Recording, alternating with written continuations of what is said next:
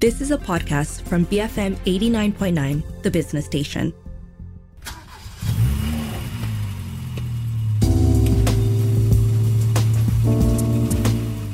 BFM 89.9, the business station. Welcome to Cruise Control this evening. My name is Rich Bradbury, and as usual, I'm joined by my two bestest friends in the entire whole worldwide, Ali Johan and Daniel Fernandez from DSF.my. Say hello, fellas. I'm a bit worried to say hello because you say bestest friend in the whole wide world. But thank you. Uh, hello, everybody, and uh, good evening. Happy to be your other best friend in the world. There you go. See? At least pretend to be happy, can you? uh, anyway, as usual, a show in three parts today, starting off with some news up front, of course, some local stuff, and then we've got a bit of a discussion about autonomous driving level three. Are we indeed ready for it or not? And then, of course, a review at the end of the show. It is the Mercedes Benz EQS luxury electric sedan. Hmm. Ali, what have we got in terms of news and car launches this week then? All right, so we're going to start with the global news because this is pretty big and I think it impacts our industry as well. Geely and Renault have signed an agreement to create a new company to develop, manufacture, and supply hybrid powertrains and also ICE powertrains as well, uh, which is the internal combustion engine powertrain. So they're going to combine, and uh, under this framework, it's going to be a 50 50 split between the two companies, Geely and Renault. And they're going to produce next generation hybrid systems, also developing uh, carbon free and low emission technologies for cars. They're expected to supply industry players like of course, Renault, their own brand, um, huh. Geely as well, and everything that comes under them, I suppose. Uh, Volvo, Lynk & Co, maybe Proton, Nissan, and Mitsubishi as well. So this is good news for the EV world, Daniel. It is good news for the EV world, but you know, here's the interesting part. Why are they still talking about producing internal combustion engines? I mean, I'm, I'm, i mean, I like the internal combustion engine ICE, but everyone is saying let's go, you know, full electric, full electric, and now you're coming out with a new agreement to develop new ICE engines. So what are you doing? Are you taking a little bit of a U-turn? Are you saying no? I'm going to have 50% electric, 50% petrol engines. What is going on here? And and this is what I've been saying for a long time. Is electric battery powertrain the solution? I think a lot of the car companies are saying actually this is not the total solution. We still have to have petrol driven cars running on our roads, especially in Asia Pacific. Hmm. So hybrids is always a good middle ground then. Yes. Cool. But also, yes. you know, for with these companies, right? Um, uh, Renault's been developing their electric vehicles as well, the Megane, and also in Malaysia, the Zoe. And um, yes. we know about Geely's electric infrastructure, very solid in China. So the, the fact is, they're still going to be producing uh, petrol-driven engines and mm. hybrid engines. Uh, whether it filters down to Proton uh, or you know Nissan or Mitsubishi, we don't know yet. They say it is, but you know the direction doesn't seem to be very clear uh, year on year. So let's wait and see. I think this is just you know maybe they're worried. Maybe they know that you know battery technology is still not that efficient. Maybe they're thinking you know batteries are still too expensive for the common man to afford mm. an electric car. This is this is what I'm thinking. You know, by still producing um, ICE engines, it's like the easing into the technology because maybe the uptake is not so encouraging. So still have to use petrol cars for now. Exactly, and then you see even even the big players like Lamborghini and Ferrari. At one time, they said yes, we'll be going electric. Then suddenly, middle of this year, they said, oh, we'll still produce uh, big powered petrol engines because why? There's still a market for that. Because their customers are such. Like I said, rich people are not interested in keeping the air clean. They just want a lot of power. Mm. No comment. Okay. so moving on to some local launches. This right. week, uh, Sime Darby Auto Connection, who distribute Ford in Malaysia, just announced the newest addition to their next generation Ford Ranger, the pickup truck. And now it has a new 2-litre XL variant, which is a four-wheel drive, single cab manual transmission. According to them, why they're introducing this variant is because it's more durable, reliable, and more tough. If you're running a farm, this is what you want. The prices? You know, How? Well, it's from 98,000 ringgit. I mean, if you think about it, the previous single cab pickup trucks were around 70, 80,000 ringgit. And then, of course, prices started creeping up. Now you get, you know, a brand new Ford Ranger with, you know, it's still got that very nice SUV like interior, you know, the, the mm. digital screen and everything else.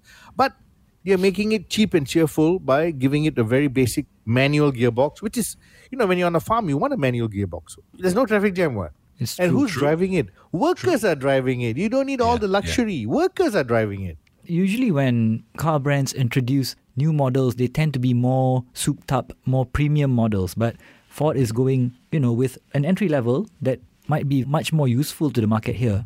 I think that's a great idea. The only thing I'm asking is why don't they have a double cab? That means you have you have four doors, but with a manual transmission. Because sometimes even the farmers need to carry more workers, or maybe need to go, you know, into the city to pick up some things. So you still have the, the, the cab at the back.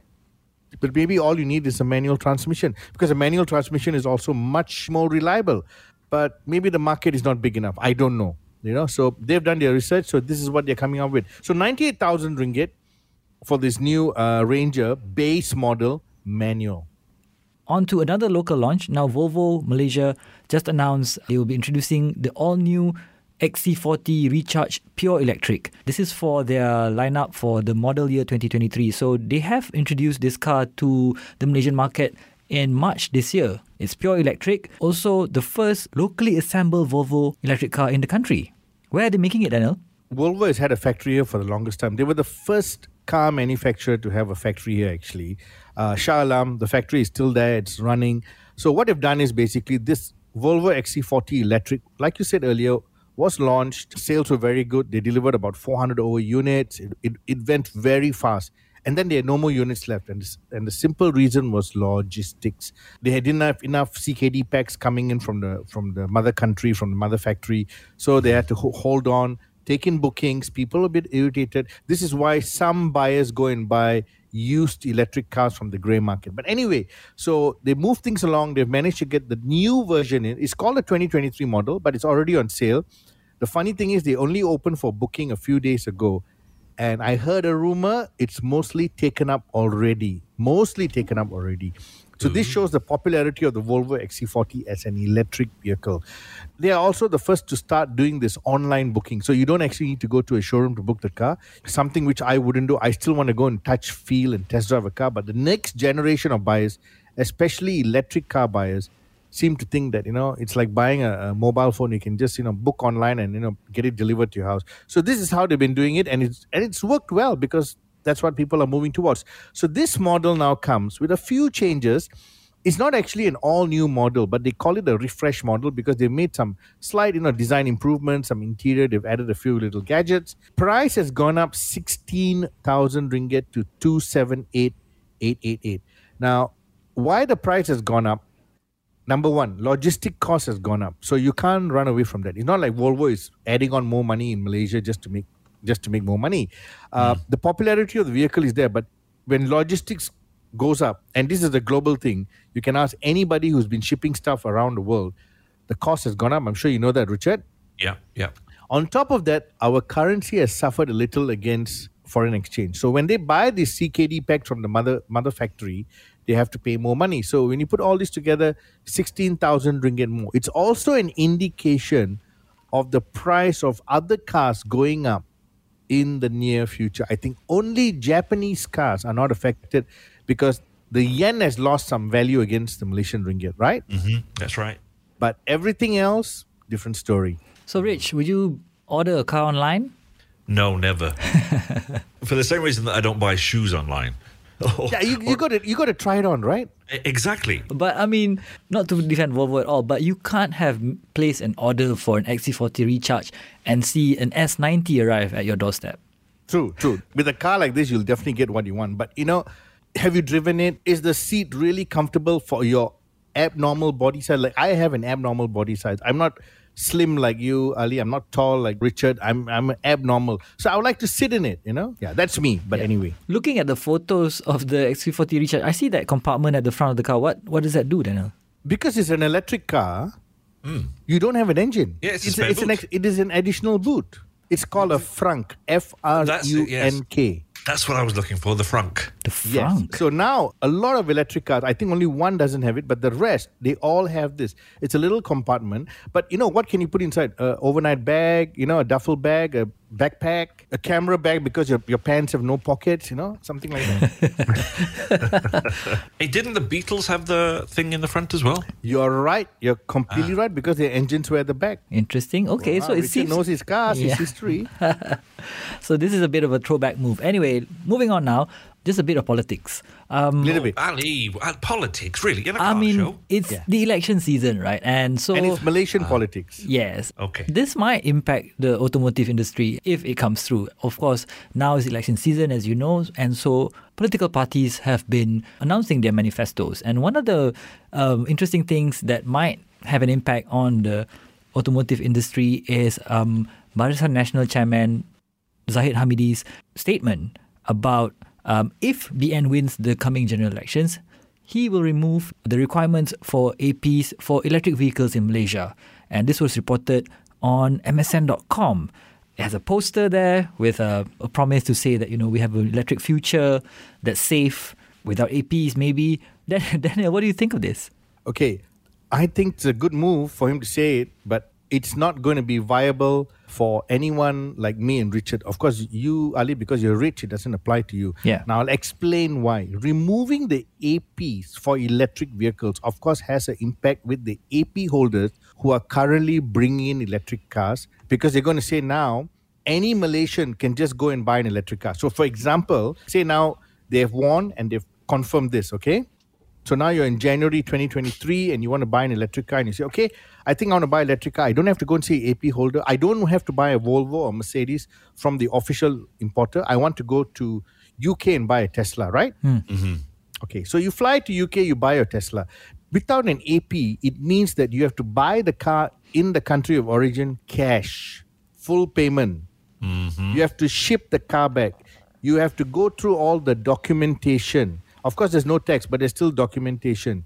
And then when the car arrives, you have to go and register it and do everything else. Now, all that is cash, logistics, the shipping, the insurance to bring the car into Malaysia at best, without the AP holder, you're going to be saving maybe 100, 120,000 ringgit. Good news. But the car is still going to be 300,000, which doesn't apply to me and Richard. It's not going to change the prices of the cars. Yes, it'll change the price of the very expensive grey import electric cars, which a lot of them are coming in right now. But again, even if you're someone like Ali with a big salary from BFM, would you want to go to UK, find a car, buy it cash, ship it back, pay cash, wait for it to arrive, go and clear it? Because that's what the AP holder does for you anyway. So, two ways of looking at it. He takes out the cash, he buys the car, he does all the documentation, he gets it nice and shiny in the showroom. You come, when you buy, you can buy on loan, right? You don't have to take out 300,000, you get a loan. Maybe you pay, you pay only 30, 40,000 down and you pay monthly. But when you do this, you have to do it all cash. And then, you know, you have to factor in your cost of going to UK. But of course, like for Ali, because he's already got a country home in UK, he's got a driver jet. there and he's got money there, it's okay lah, you know? this is what a lot of people will not realize when it happens. But if it does happen, my speculation is they might slowly also remove the AP on normal cars. That would be uh, controversial. To that the will be a big thing. That will be a huge thing. That will make a lot of Malaysians very happy. But they didn't say that. They only said electric cars. Yeah. I am just. It'll make a lot of. Malaysians very happy, but it'll also make a lot of businessmen um, perhaps less happy, shall we say. very unhappy because straight away their business model is is going to drop by at least Yeah. half. Yeah, yeah. Okay. So anyway, Speculation, though, as we've said. Yep. Nothing Yes. more than that at this Right. stage. Okay. That little bit of politics, I think, has, has tired me out. Hmm. Um, let's take a break. Uh, of course, we'll be back in just a few moments when we'll be discussing all about autonomous driving level three. Are we ready for it yet? This is Cruise Control on BFM 89.9.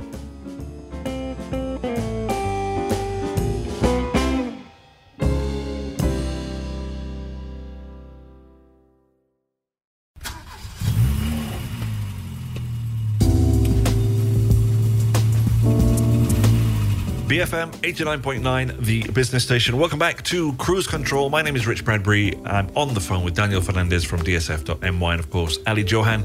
Been discussing a few things. Geely and Renault combining Ford Ranger XL single cab, Volvo XC40, uh, um, something from politics, but we're moving on from that. And now we're going to talk about autonomous driving level three. Uh, what is it? Are we ready for it? Daniel, tell me all about it. Okay, we have been talking about autonomous driving since the name was coined because a lot of people, a lot of people are just not drivers. I mean, they have license, they can drive, but you know, in their hearts, they just want to sit in a car and get from A to B. That is why ride hailing has become so popular because it became a cheaper way to commute, right? And a lot of people thought, you know, hey, why do I need to go and you know drive in traffic and look for parking and all these kind of things?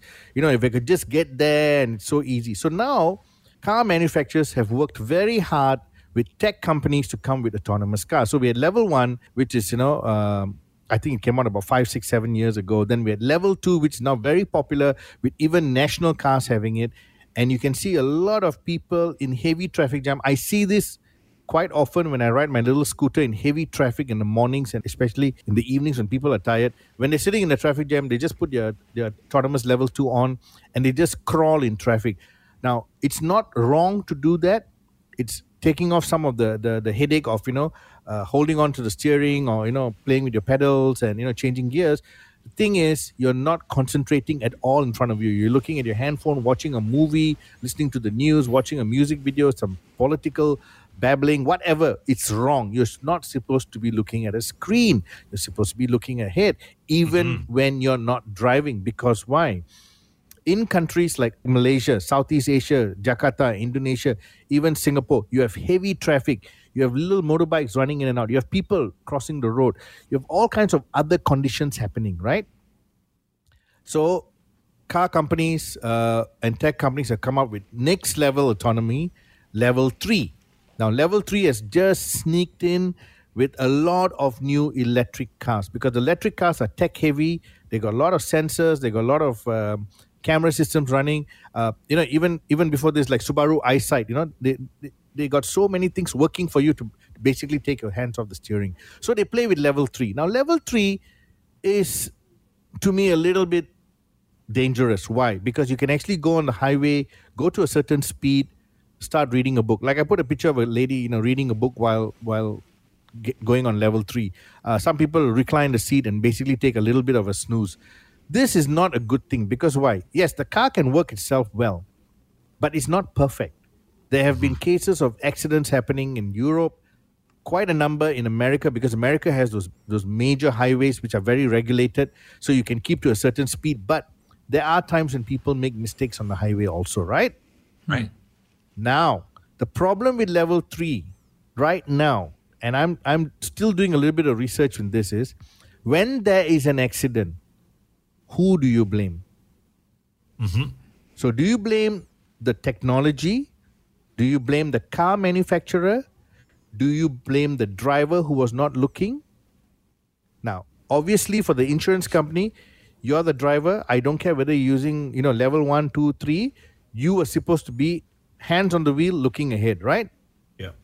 Now, the car driver will say, hey, you know, this technology says I can do this. So I want to sue the technology provider. The technology provider said, oh, I put it in the car. Maybe the car wasn't working very well. I don't know, whatever they want to say, lah, you know, but there will be someone pointing the blame at someone else. But for the policeman making the report, can you imagine how confusing it will be for him? Mm. You know what? The, this raises some really interesting philosophical questions as well. And without getting too deep into this, yes. Um, imagine you're in a, a, level three autonomous vehicle, right. and the vehicle recognizes um, it's going to have an impact uh, right. either way, right? It, and then the, the choices that the vehicle then has to make is it either plows into a group of people, bringing the vehicle to a stop, mm. or it plows into like a pole bringing the vehicle to a stop. Ah, okay. That so means swerving the, or going straight. Right. So the vehicle has to make the choice of either potentially injuring pedestrians or potentially injuring the driver. How does that vehicle know which decision to make and which is the right decision? Can a robot make that decision? Mm. Exactly. Because this is a robot. A, a, a, a autonomous car is a robot. Yeah, yeah. So Ali, what do you think? I think, I mean, this is being idealistic, but if we limit level 3 driving to traffic jams only and never on the highways, because it gets tiring in cities, especially like you mentioned, Daniel, Jakarta, uh, Bangkok, Kuala Lumpur, even in these days and age. Okay, I've test driven so many cars with, with self driving mode, and every single time when I use self driving in heavy traffic, it works well especially with, with cars with you know uh, updated software and everything else. The only problem is when it rains, it doesn't work well, because when the rain gets heavy, the sensors are not working well. Mm-hmm. Now, when it's rainy and windy at the same time, there's some havoc. Sometimes the car will brake for no reason. I've, I've you know reversed into my house, okay, reversed into my house, about to put it into park, and the car just kept going I, I don't know how to explain this, but the car didn't want me to, to go into park. You know what I mean? Uh, That's scary. Because yeah, it was scary. Yeah, because it was raining heavily and it was also very windy. So there's some sensors saying, no, no, you're supposed to go somewhere. You're supposed to go somewhere. You know? Yeah. Even when you're coming off the highway, you're, you're feeding off into a small road, nothing in front of me, nothing blocking, the car just breaks. And That's this has happened a few times. Also during rain. So the, the sensor is not perfect. The robot is not perfect. Yeah. Okay Yeah. The eye is perfect as long as your vision is okay and you know this is the thing that we can take a, a decision that we can live with or not but the machine doesn't have Yeah. to live with the decision Yeah, you know Exactly. Wow, exactly. That's profound. That is true, though. Yeah, I mean, I was just thinking about the traffic jam thing because we would be traveling at about 10 to 15 kilometers per hour. You and know, the, these robots would be hopefully communicating with one another. one another, yeah. well in an ideal world the cars are supposed to communicate with one another so if one car is slowing down it quickly informs the cars at the back or if it's turning or whatever but this is where we say ideal world that means every car must have the same tech Yeah. Or at least the same communication chip. or Exactly. But if I'm driving my old 20 year old car, Ali is driving his brand new, you know, Mercedes uh, EQS, and Uh-huh. Richard is driving a Tesla. How do you communicate? something. You open your window and you shout, "Slow down, Exactly. exactly. Yeah. Still manual. And then and then with the robot car, the window might not come down because he's saying it's raining. Don't open your window. it's raining. Sorry, I'm not going to open the window. It's raining. You're going to get me wet. Don't do that. Yes, yes, yes. Ah, interesting stuff, though. Yeah, so this is something which is coming very, very soon. It's here already because a lot of them are using radar and you know the, the very famous system called LIDAR, and you know LIDAR is supposed to be very, very efficient. But again, I think in major cities like the ones I mentioned, it's going to be very difficult. They have that tech on a lot of phones, don't they? Uh, LIDAR, LIDAR. Yes. Uh, it measures distances, doesn't it? And and whether or not it's kind of what whatever shape it is, it's measuring stuff like yes. that. And also, when you read about you know um, you know robo taxis in, in China and California all running, huh? you notice they are in a confined area. Yeah. like say you, you go to a brand new housing area they map out that area put the whole memory into the, the car and the robo taxi just works around that area it can't leave that area you know hmm. I- I- You know, if you bring it down fundamentally, you've seen those robot vacuums, right? yes exactly Right. exactly mm-hmm. And you've seen how they're very good if you put them on one level and give them Yes. time to kind of familiarize them, say, themselves with that level. But the second you put them anywhere else, They go they're crazy. banging, they're banging into walls and they're tipping Yes. over. And yeah, yes they act like me after a few drinks anyway so that's a problem good stuff. Uh, ladies and gents, we've come to the end of part two, of course, all about autonomous driving level three. Are we ready for it? Uh, I'm not so sure. Coming up after the break, though, we've got a car review. It's the Mercedes Benz EQS luxury electric sedan. Uh, and Daniel will be talking us through its finer points here on Cruise Control on BFM 89.9.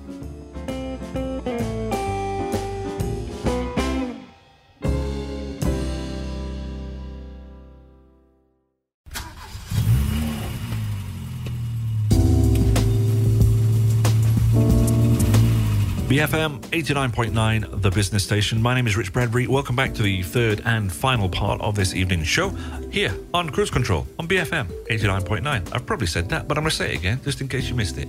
Now, we've got a review. It's the all electric EQS. It's on sale here in Malaysia right now, and it is priced at a humbling 698,000 ringgit. Daniel, is it worth it? Let me explain a little bit about this car first okay? Before i say anything about the price let me explain something. Now mercedes-benz have been selling the s class you know the s class Yes. That's that's the, the, the big brother Mercedes, the the luxury sedan, the, the most you know comfortable, beautiful, well groomed, uh, you know piece of machinery that you can arrive in to show that hey, I got money, you got lesser, you know that kind of thing, like you know. Now the EQS electric car is basically an electric version of the S Class. I know Mercedes Benz is not going to be too happy in me saying that because they say the EQS is the EQS. But to me, if you're driving an S Class, petrol driven or hybrid S Class Mercedes Benz, this is the equivalent in terms of being battery powered, full electric. Got it. Now, in terms of footprint, size, uh, comfort level, technology, in terms of cabin technology, almost similar. You know, lots of space. Um, yes, it's got that sloping roofline. If you look at it, uh, side view, it's it's sleek. It's it's aerodynamic. It's um, you know, it's almost like a, a rebirth of the CLS Mercedes. Okay, okay. But to me, it's an S class because why the luxury inside this vehicle. But let's let's let's go back a little bit more. Get into this car. You look at the the features in this car, and you say to yourself, "My word, three massive screens combined under one piece of glass from left to right to give you a thing called a hyper screen." Uh huh. So if you look at it from the back of the car, if you're sitting in the back seat, it looks like one big screen, but actually it's three separate screens. One for the driver, one in the middle for the driver and the passenger to use, and one on the extreme left just for the passenger to have fun, you know? and I don't understand that because why? The passenger is not supposed to be having fun. They, it's for them to play Candy Crush while they wait in traffic. Exactly. So you got this wonderful feature on this car right in front. Then of course you got the back seat comfort. Now even with that sloping roof line and that silhouette, you still have a lot of space in the back for someone like you, Richard. Still a lot of uh-huh. space, a lot of leg room. Yes, this is a big car. The footprint of this car, I parked it in a couple of malls. It's out of the box. Huge. Either they didn't draw the box properly or it's just too big. It's out of the box. But Wow. it's grand. It arrives, it's got presence. That whole new front end, you know, the electric front end says, hey, you know, look at me. And I parked it next to some competing vehicles and even some of the older Mercedes cars. Immediately it stands out. It says, hey, I'm electric, I'm new, I'm the future. Look at me, you know? so we, we picked this car up we actually test drove it a, a couple of weeks earlier at a at a at a media test drive to Malacca and back. It was a lot of fun, but you know when you when you drive it alone over a long distance, you don't get to actually sit down and, and live with the car in the city. So mm. I asked for it. I said I need to drive it in the city. I need to drive it with my family. I need to drive it with my friends. So I took it over the weekend. Everywhere we went, even teenagers were taking pictures of the car, smiling, waving. You know, you only get a reaction like this when you drive something really exotic. Even though it's a Mercedes Benz that doesn't look all that much exotic, it's still exotic because there's been so much hype about the EQS, full electric, its technology, its features, even the younger generation. And there were some people who hesitantly, very carefully came up to me and said, Hi, is this electric car? In terms of battery technology, this car has got 333 horsepower, which is a lot of horsepower coming from electric car. The torque is 565. Now, some will say, oh, that's much. I've heard cars got 1000, but this is pure electric. So the, the power is instant. You get a 0 to 100 acceleration in 6.2 seconds. Now, again, some people say, I, I, I know some electric cars can do 4 seconds, 3 seconds. Those are sports cars, electric sports cars. They also drink a lot of battery juice. Yeah. This car is very reasonable. 6.2 seconds is about the same kind of power delivery you'll get in an S class hybrid. Okay? Top speed 210. There's a reason for that. We want to keep the juice with you.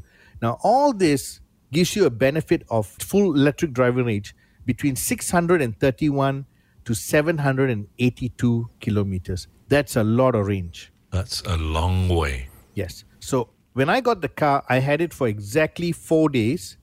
I drove it. I drove it as much as possible in the city, going into KL, around PJ, going to Shah Alam, doing errands, whatever. Every time I needed to go out, even to, you know, I don't need to go out, I'll make myself go out, you know. Ah, I got the car at about 92%, 93% of battery. I sent it back at just above 20%. And that was over four days of very active driving, including not being lethargic on the accelerator pedal. That's my word. Okay. when I wanted to accelerate, I accelerated. When the road opened up, I accelerated. Mid range stock, I tried to enjoy it as much as possible. Because why? I know I've got charging facilities, so I don't have to mm. worry. Mm. I'm in the mm. city, you know? So I really use this car a way a normal human being will use it, not trying to get the best mileage or trying to get, you know, the longest distance. I really wanted to use it.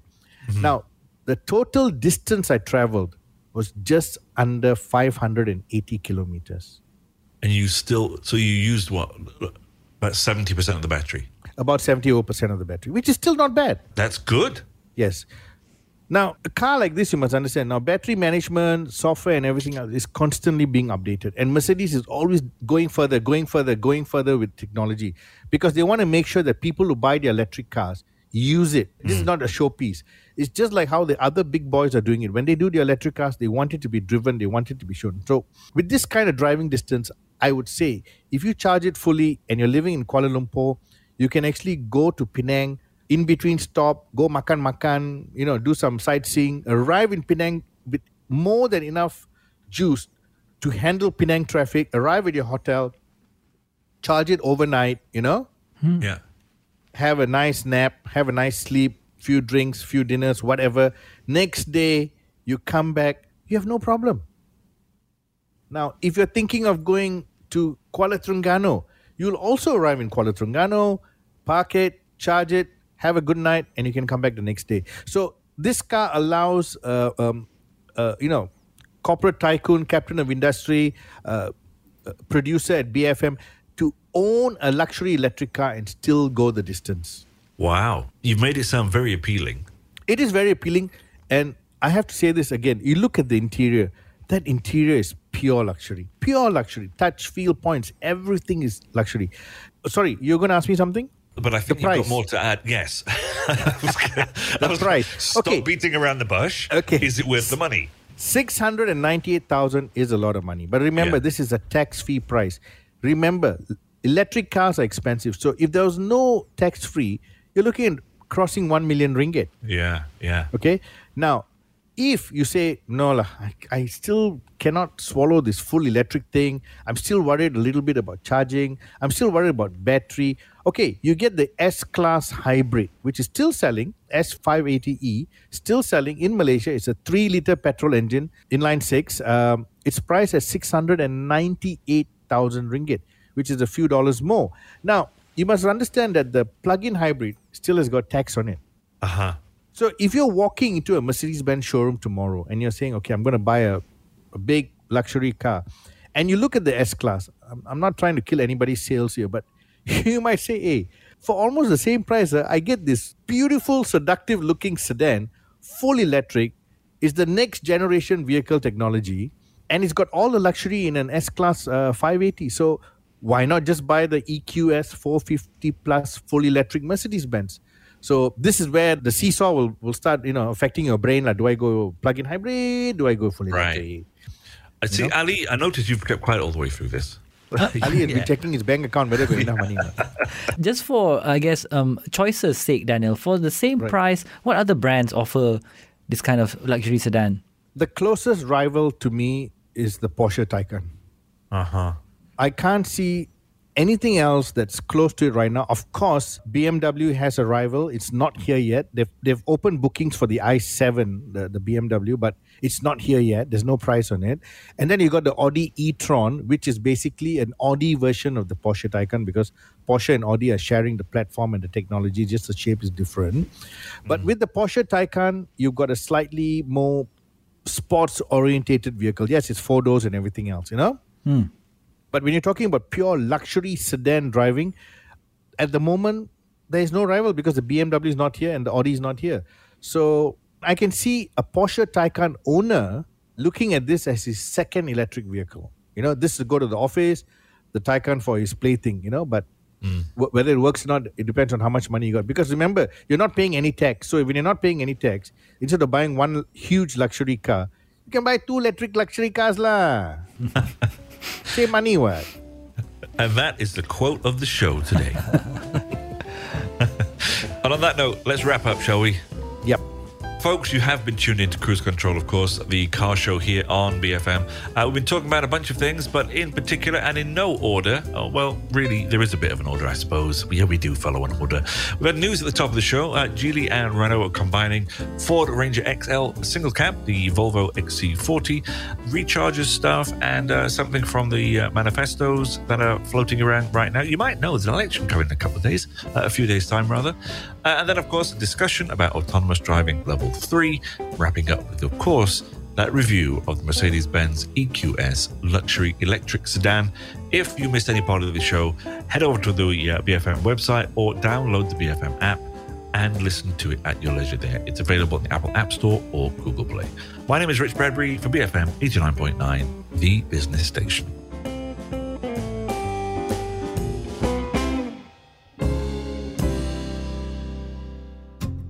You have been listening to a podcast from BFM 89.9, the business station. For more stories of the same kind, download the BFM app.